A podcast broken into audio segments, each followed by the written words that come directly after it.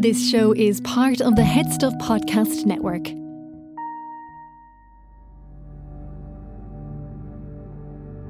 I'm Connor Reid with words to that effect. Stories of the fiction that shapes popular culture. The moon was full and broad in the dark, blue, starless sky, and the broken ground of the heath looked wild enough in the mysterious light to be hundreds of miles away from the great city that lay beneath it. The idea of descending any sooner than I could help it into the heat and gloom of London repelled me. The prospect of going to bed in my airless chambers and the prospect of gradual suffocation seemed, in my present restless frame of mind and body, to be one and the same thing. I determined to stroll home in the purer air by the most roundabout way I could take, to follow the white winding paths across the lonely heath, and to approach London through its most open suburb. I was strolling along the lonely high road, idly wondering, I remember, what the Cumberland young ladies would look like when in one moment every drop of blood in my body was brought to a stop by the touch of a hand laid lightly and suddenly on my shoulder from behind me. I turned on the instant with my fingers tightening around the handle of my stick. There, in the middle of the broad, bright highroad, there, as if it had that moment sprung out of the earth or dropped from the heaven, stood the figure of a solitary woman, dressed from head to foot in white garments her face bent in grave inquiry on mine, her hand pointing to the dark cloud over London as I faced her. I was far too seriously startled by the suddenness with which this extraordinary apparition stood before me in the dead of night in that lonely place to ask what she wanted. The strange woman spoke first. Is that the road to London? she said. I looked attentively at her as she put that singular question to me. It was then nearly one o'clock all I could discern distinctly by the moonlight was a colourless, youthful face, meagre and sharp to look at about the cheeks and chin, large, grave, wistfully attentive eyes, nervous, uncertain lips, and light hair of a pale, brownish yellow hue. There was nothing wild, nothing immodest in her manner. It was quiet and self controlled, a little melancholy and a little touched by suspicion. Not exactly the manner of a lady, and at the same time, not the manner of a woman in the humblest rank of life. What sort of a woman she was and how she came to be out alone in the high road an hour after midnight, I altogether failed to guess. The one thing of which I felt certain was that the grossest of mankind could not have misconstrued her motive in speaking, even at that suspiciously late hour and in that suspiciously lonely place. Did you hear me? she said, still quietly and rapidly, and without the least fretfulness or impatience. I asked if that was the way to London. This is a very slightly shortened version of the crucial early scene in Wilkie Collins' The Woman in White, when Walter Hartright encounters the mysterious woman of the title, setting in train the events of the novel. The novel is one of the most famous examples of sensation fiction, a hugely popular genre at its height in the 1860s. Sensation fiction was so called for a number of reasons. Firstly, these stories in serialized and then in book form were a publishing and pop culture sensation. Secondly, they contained sensational, outrageous, scandalous plot lines and characters, which made them so appealing to a large reading public. Murder and mystery, bigamy and fraud, shockingly independent women, and conniving villainous aristocrats. And finally, they were sensational because of their powerful effect on the senses. The short passage I just read illustrates this particularly well. You have a mysterious encounter with a ghostly woman who seems as if she's appeared out of nowhere. Walter is terrified at first, especially as he unexpectedly feels this hand on his back. There's a clear Gothic influence to it all. The extract opens late at night on an abandoned road, with Walter thinking about his gradual suffocation. This strange woman in white seems, at first, to be supernatural. But there are other senses being affected here, too. Horror turns to curiosity at the mystery of this deeply unusual encounter. Who is this woman? Why is she on her own, late at night, dressed in this way? And Walter's other senses are excited too. He's daydreaming about two lovely young ladies he's soon to meet. And then a young, attractive woman places her hand on his shoulder and he turns around, struck by her appearance. He initially helps her on her way to London, but his obsession with her will drive the plot of the entire story. Soon after, with the woman now safely on her way to London, Walter continues walking along and soon sees a policeman across the road. A carriage with two men inside pulls up to question the officer. Policeman, cried the first speaker, have you seen a woman pass this way? What sort of woman, sir? A woman in a lavender coloured gown. No, no, interposed the second man. The clothes we gave her were found on her bed. She must have gone away in the clothes she wore when she came to us. In white, policeman. A woman in white. I haven't seen her, sir. If you or any of your men meet with a woman, stop her and send her in careful keeping to that address. I'll pay all expenses and a fair reward into the bargain. The policeman looked at the card that was handed down to him. Why are we to stop her, sir? What's she done? Done! She's escaped from my asylum. Don't forget, a woman in white. Drive on! And so the story begins. This short extract alone has touched on so many of the themes and features of the genre that I'm going to look at in this episode. That mixture of horror and intrigue, attraction and repulsion, the play on the senses in every way, the importance of a good mystery, and the beginning of Walter's subsequent detective like pursuit of answers. And the many contemporary questions around the place of women inside and outside the home. Walter's encounter is so strange because this woman is not where she should be. She's not acting the way she should. And his subsequent encounter with the carriage forces him to question whether he has helped a dangerous lunatic remain at large or aided in the escape of a woman falsely imprisoned. It's a novel that is sensational for so many reasons, one which has remained in print since it first appeared as a gripping serial in 1859 and a story which is a fantastic example of a genre which would go on to influence so much later popular fiction, right up to the present day. So, the term sensation novel was coined at the very beginning of the 1860s by critics who began to discern a new trend in fiction. There were other synonyms. Sometimes these novels were called crime novels or bigamy novels, um, newspaper novels, even fast novels. And they were used to describe novels by very popular novelists like Wilkie Collins. Um, so, Wilkie Collins' The Woman in White, Mary Elizabeth Braddon's Lady Audley's Secret. So, they were novels that centered on mystery, suspense, and criminal intrigue, usually in a contemporary middle or upper middle class setting and often their, their plots would involve crimes such as murder, bigamy, or fraud. And madness was also a favoured theme. And Punch magazine published a mock advertisement in the early 1860s promoting sensation fiction, where they claimed that it was devoted to harrowing the mind, making the flesh creep, and giving shocks to the nervous system. To help me understand the phenomenon of sensation fiction, I've enlisted the expertise of Dr. Anne Marie Beller. So, I'm Dr. Anne Marie Beller. I'm a senior lecturer in English literature at Loughborough University. And I work on Victorian literature, but um, primarily the sensation novel. I've published extensively on Mary Elizabeth Braddon, and I'm currently working on Wilkie Collins. Collins and Mary Elizabeth Braddon were by no means the only authors of sensation fiction. If you're interested in the genre, you'll find numerous others Ellen Woods, Rhoda Broughton, Florence Marryat, Charles Reade, and many others. But Collins's the woman in white, and Braddon's Lady Audley's Secret, which is somewhat less well known today, but at the time was a, well, sensation, are two of the absolute classics. Sensation novels were hugely commercially successful in the 1860s and into the 1870s, and the reading public could not get enough of them. The critics, in many cases, were not always as enthusiastic.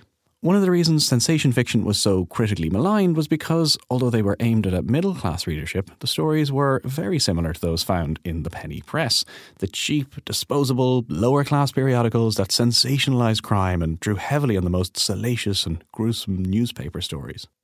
Sensation novelists, too, kept a careful eye on the crimes of the day.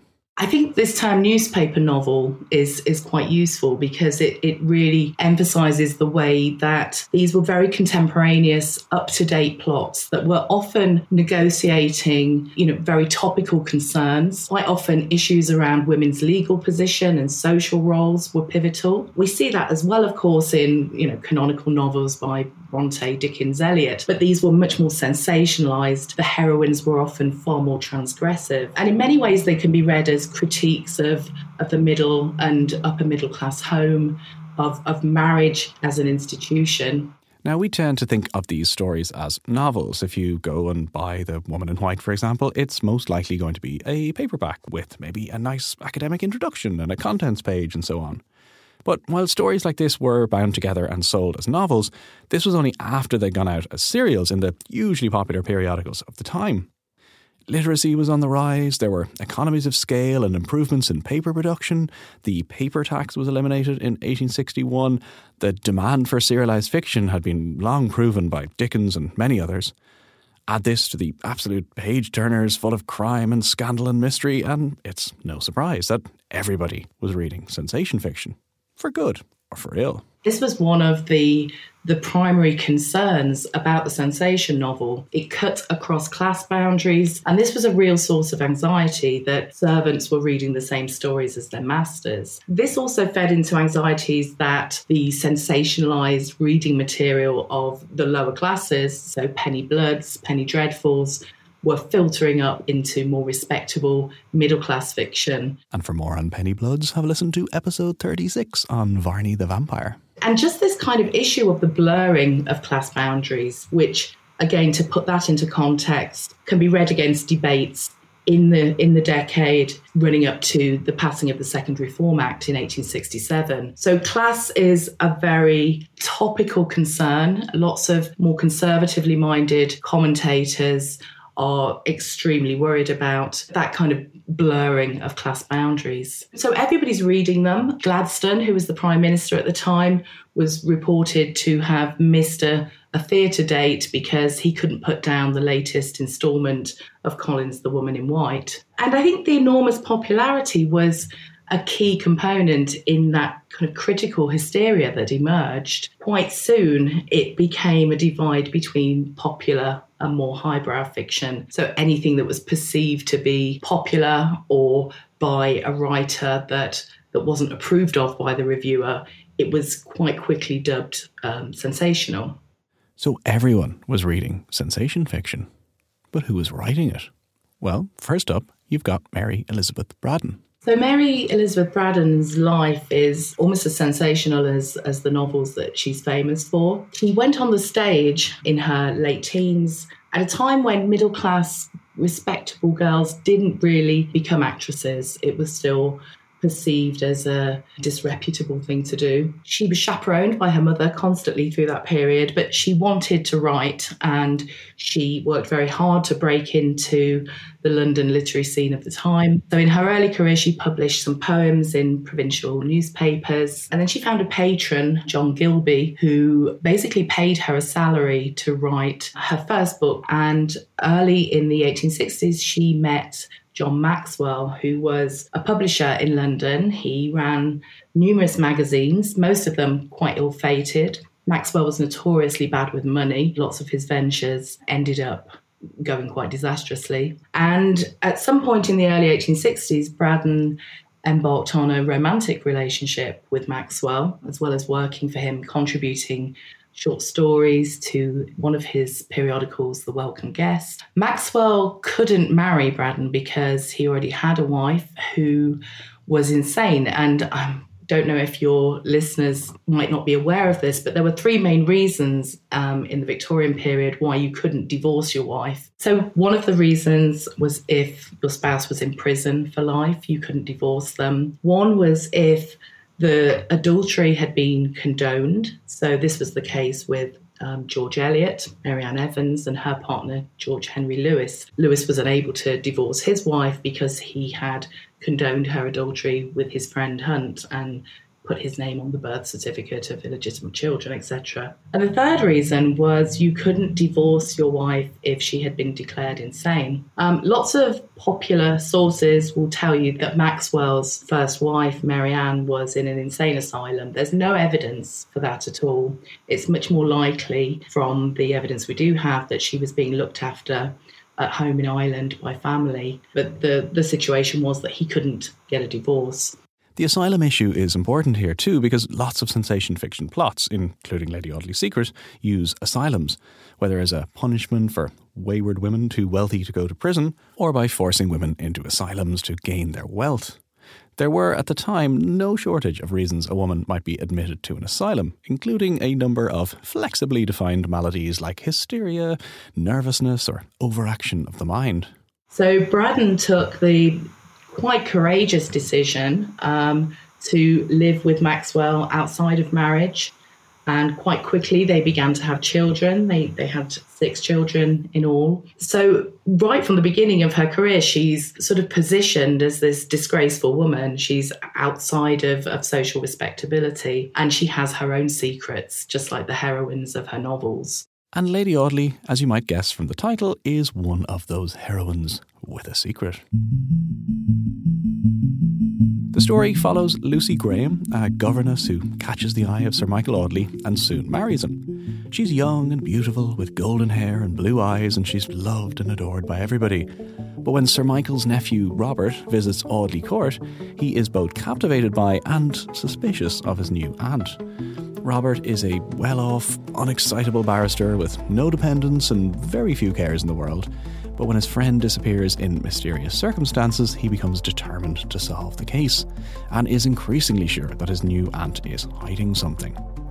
So there's murder and blackmail, forgery and bigamy, arson and burglary, and with Robert's investigations, it all reads much like a detective novel at a time when that genre was just coming together in its own right. In fact, Wilkie Collins' other most famous novel, The Moonstone, is one of the foundational texts in the detective genre, which you can find out about in episode 44. So, at the centre of this puzzle is the fascinating character of Lady Audley. Lady Audley, as the, the female protagonist, was described by one critic as noxious, um, a female Mephistopheles, and an aberration. So a lot of the the critical kind of backlash against the novel was around this issue of, of its heroine and her transgressive acts. Contemporary readers were both repulsed and drawn to her. I think they were fascinated because she seemed such an anomaly. Her appearance was the ideal of the angel in the house, the perfect Victorian woman. She embodied those ideals of beauty of the period, yet she concealed this monstrous inner self that was willing to commit murder without giving any spoilers away, to to act ruthlessly in protection of her own her own interests. And I think that was the sensationalism of the plot. Interestingly, it wasn't a particularly new phenomenon. It was only a kind of transgression in terms of class forms of fiction. Because a friend of mine, Andrew King, who's who's written about this, shows that there were numerous golden-haired, angelic, um, murderous women in penny bloods in lower class fiction. That they they kind of populate the the pages of the London Journal, which was a a periodical that was aimed much more at working class readers. But in middle class fiction, it hadn't really happened before. And I think it, it was kind of the timing as well, because this is a, a decade when you've got the, the emergence for the first time of kind of really organized feminist campaigning, um, moving towards things like the first Married Women's Property Act at the end of the decade. And, and just you know the Contagious Diseases Act. So there was a lot of kind of public debate around women's roles, women's nature. What were women really like? What should they be doing? What were they capable of? Um, so Lady Audley was kind of thrown, you know, very visibly and in a high profile way because of the popularity into this debate. The place of women in British society at this time was a fiercely debated topic. And just in case you need reminding, the legal position of women was, by modern standards, pretty grim. So it was obviously still a long way off until women would get the vote. That wouldn't come until 1918, and only for women over 30 and with various property qualifications. At the time sensation fiction was at its height, a woman effectively surrendered her legal existence to her husband once she got married, so her rights at this point were similar to a child's. She couldn't sue or be sued, as she didn't exist legally. Her personal property all passed to her husband on marriage, who could do with it as he pleased, and any freehold land she owned also passed to her husband, although he needed her consent to sell it, and the machinations around these sort of things when huge inheritances were involved formed the plots of plenty of fiction from this time. Dr. Beller mentioned the Married Women's Property Act of 1870, and various acts in the latter half of the century allowed women to keep some of their earnings or property after they married or retain them after a divorce, but these were still quite limited. The Divorce Act of 1857 changed the way divorces could be granted, essentially allowing the better off middle classes access to divorce. Before then, it was very complicated and hugely expensive affair, really only open to the very wealthy. Divorce for the less well off, though, was still not a realistic prospect. So, legally, a woman's property, and her body, of course, belonged to her husband. Fathers also remained the sole legal guardians of any children. Oh, and the age of consent at this time was 12. So, all of this forms the basis around which so much sensation fiction was built scheming and intrigue around marriages and divorces to gain huge inheritances, forgery, blackmail, and murder to obtain land, titles, wealth, men and women working against each other with and around the law, all at a time of early feminist agitation for the right to vote and equality in education and work. There was a lot going on. But then one book changed everything. Everything. Everything. No, I really didn't at all. I just thought that sounded sensational. I'm actually going to stop here for a quick break. So, for all you regular listeners, you will know that this show is part of the Headstuff Podcast Network, the home of some fantastic podcasts, which I think you, as a listener of this show, will definitely like. One of those is Fireside. So every week, the host Kevin, actually, I don't know how he sticks to his weekly release date. It's insane. He never misses an episode. But anyway, he takes a story from folklore or mythology, he gives it a fresh retelling, and then he discusses the story itself and the craft and culture and history of storytelling. Really great stuff, and definitely one for listeners of this show. Fireside is the Irish storytelling podcast. Every week you'll hear tales of mythic Irish gods, Arthurian knights, or Norse Vikings. There is folklore from Ireland and around the world, and even historical legends like Brian Boru and Gráinne Mhaol. Whether from poetry or prose, lyric or legend, if there is a good story at the heart of it, you'll find it here. I'm Kevin C. Olahan. I'm your host and fireside bard. With over 150 episodes and rising, there has never been a better time to join us by the fireside. So, Fireside and, of course, Words to That Effect are part of Headstuff Plus, which is the membership platform that allows you to support the network and your favourite shows, such as this one. There were a few new members in last week, so thank you very much if you were one of those. And if you're not a member and you'd like to join, go to headstuffpodcasts.com where you can find out more. As a member, you'll get bonus episodes, discounts, and merch, and live shows, and lots of other things for all the shows on the network, no matter which one you support. Headstuffpodcasts.com. Thanks.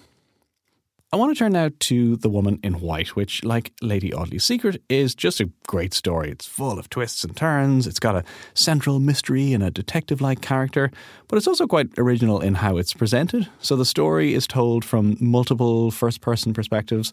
So as a reader, you're kind of trying to piece together what's happened with a narrative that keeps jumping from viewpoint to viewpoint. Now, Collins wasn't the first person to do this, but it definitely anticipates other popular works like maybe Bram Stoker's Dracula, which does this too, and a lot of the forms of later modernist fiction. It's a really effective way to present a mystery. And The Woman in White is also, in large part because of its serialized publication, just such a gripping novel. So, The Woman in White began um, serial publication. Lots of sensation novels, if not all, were initially serialized and and that's very relevant when you're thinking about the kind of the fast-paced element of them, the, the frequent cliffhangers, you know, designed to kind of propel um, reader interest and bring them back for each instalment. And Collins certainly provided this with The Woman in White. So The Woman in White, unlike Lady Audley's Secret, doesn't feature a transgressive female at the heart of it, but it does involve um, a number of women who are quite interesting in different ways. So you have Marian Halcombe, who is the half sister of Laura Fairlie. And Marian was presented as a very masculine type of woman. There's there's a description that even suggests that she has what borders on a moustache. She's, you know, given by by Collins the the kind of the supple and beautiful form of, of a woman, but the kind of personality and strength of a man. And this is very much in contrast to her half sister, Laura Fairlie, who is quite insipid, really. Um, she again embodies that the angel in the house quality, unlike Lady Audley, she is exactly what she seems, and she is very much a victim of the machinations that surround her. The other great character in the novel is Count Fosco. He's this rotund, eccentric, mouse loving Italian count who is, at first glance, vivacious and extravagant, but just below the surface is deeply manipulative and intimidating, terrifying to those who come to know him. Even if they're not as central as Walter and Laura, it's Count Fosco and Marian Halcombe who really make the novel. So I've mentioned gothic and detective stories, penny bloods, and other types of fiction in this period. So where does sensation fiction fit into all of this? So, in terms of earlier forms of popular fiction, um, the sensation novel tended to cannibalize many of these to almost become a melting pot of ingredients that had proved to appeal to, to large readerships. So, for example, the Gothic the Silver Fork novel of the 1820s and 30s, the Newgate novel of the 1840s. Silver Fork novels were stories which presented for the largely middle class reader the glamorous lives of aristocratic high society. Newgate novels, on the other hand, were named after a London prison and were lurid and thrilling tales of real or fictional criminals. And these sort of elements of, of all these popular forms were taken and, and kind of put within this very kind of contemporary realist setting. Lots of early critics recognised the Gothic roots of the sensation novel. Um, Henry James famously commented that sensation was interested in those most mysterious of mysteries, the mysteries that are at our own doors. So it was a kind of domesticated Gothic, a Gothic that was kind of transplanted from exotic, far flung locations into kind of everyday London or suburbia. It doesn't really go away. I think it just transmutes. It's very much an early forerunner of the detective novel that, that becomes much more fully formed in the 1880s and the 1890s. There are strong detective elements in most sensation novels. Braddon herself very much kind of hones that detective element, and, and many of her 1880s novels are you know, typical detective narratives. It also, I think, transmutes, if we're thinking about contemporary forms, into soap opera. I mean, the whole kind of, you know, family saga, secrets, betrayal, intrigue is kind of typical of of contemporary popular soap operas. Yeah, this is something I hadn't really thought about, but there's definite parallels there. Those cliffhanger endings, the sensational plot lines, the family secrets. And there are much closer successors to sensation fiction today, too. There's plenty of Victorian inspired literature around, whether that's historical novels or in the form of something like steampunk. Go listen to episode 30 for more on that.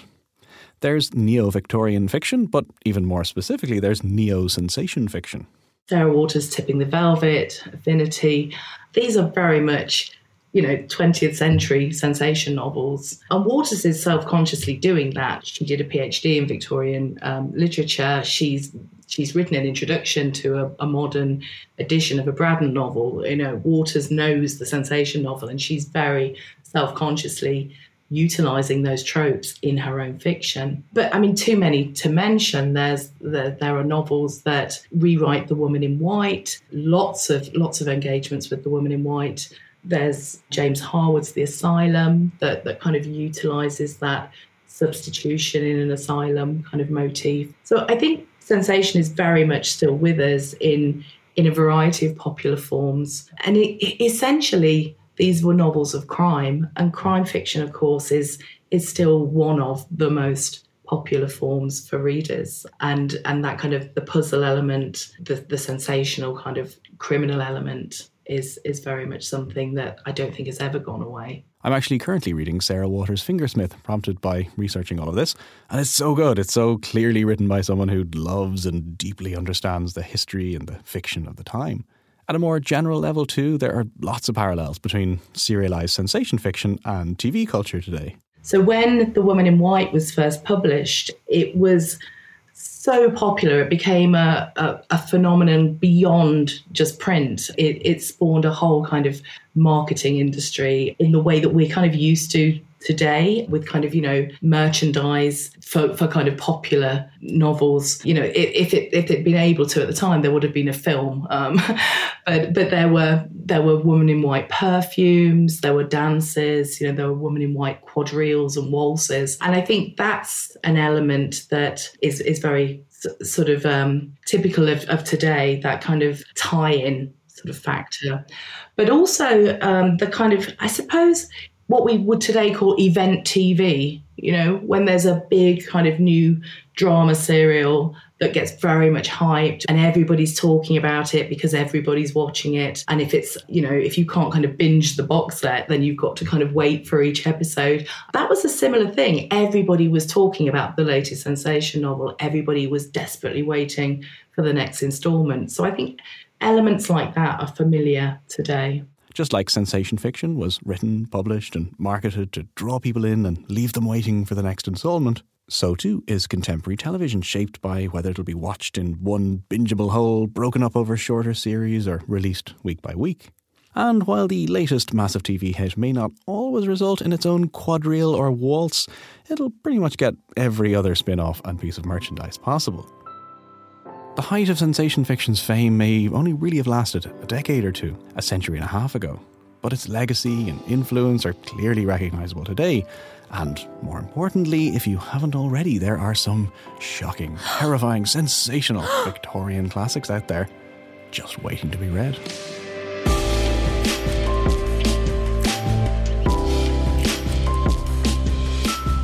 That's it for another episode of Words to That Effect. Thank you very much for listening. A huge thanks this week to Dr. Anne Marie Beller, who has written extensively on this subject, and I've put a link to her research and her bio on the website if you want to find out more. That website is at wttepodcast.com, where you'll also find full transcripts, a list of all the works mentioned, images, back episodes, and lots, lots more. And there are also links to the show's Facebook and Instagram and Twitter. So head on over to WTTEpodcast.com. Podcast artwork is by Matt Mahan, production assistance by Marissa Brown, and this episode was recorded at the Podcast Studios Dublin and is part of the Headstuff Podcast Network. If you'd like to find out more, if you'd like to support this show, which I would be hugely grateful for, you can head on over to headstuffpodcasts.com and find out everything there. See you next time. This show is part of the Headstuff Podcast Network, a hub for the creative and the curious. Shows are produced in association with Headstuff and the Podcast Studios Dublin. Find out more or become a member at headstuffpodcasts.com.